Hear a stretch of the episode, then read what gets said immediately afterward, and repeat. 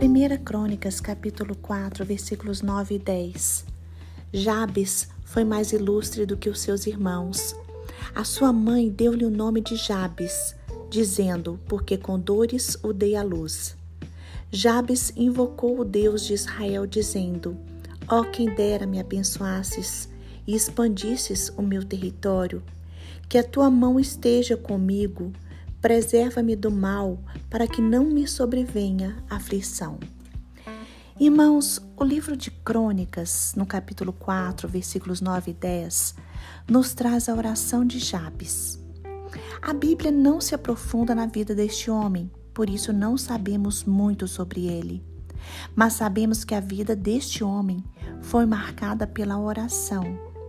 E sabemos também que a oração tem poder de transformar vidas a oração tem poder de mudar histórias. Ao dar à luz, a mãe de Jabes sofreu muito. Por isso deu a ele este nome, Jabes, que significa dor, aflição, pesar.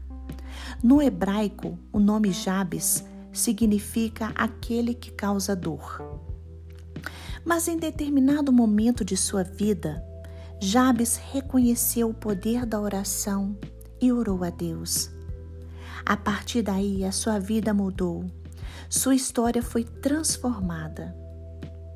Jabes era um homem da tribo de Judá e nasceu no meio do preconceito, porque recebeu um nome que ninguém desejaria receber.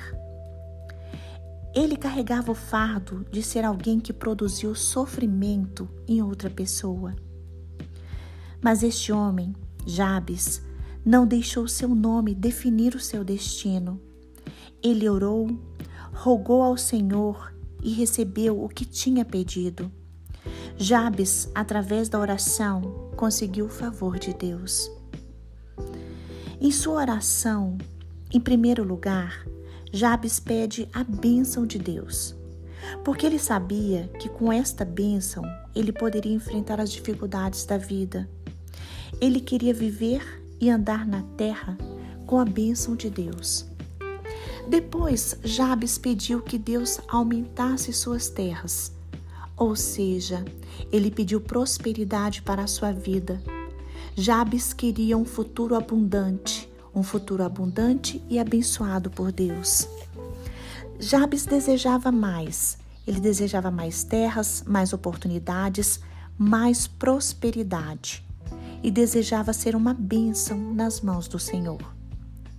O terceiro pedido de Jabes foi a presença de Deus. Ele suplicou pela presença de Deus em sua vida. Ele clamou por proteção. Ele pediu que Deus guiasse os seus passos.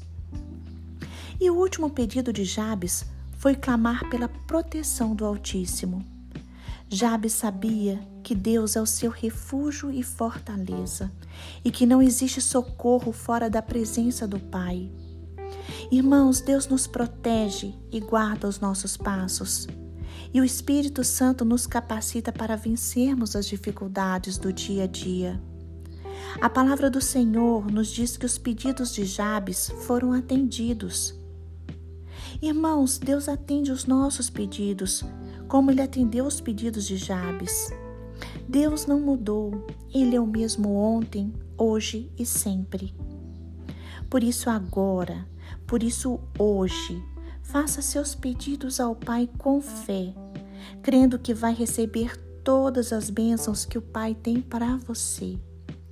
Termino com um versículo que está em Mateus capítulo 21, versículo 22, e que diz: e tudo o que pedirdes em oração, crendo, o recebereis.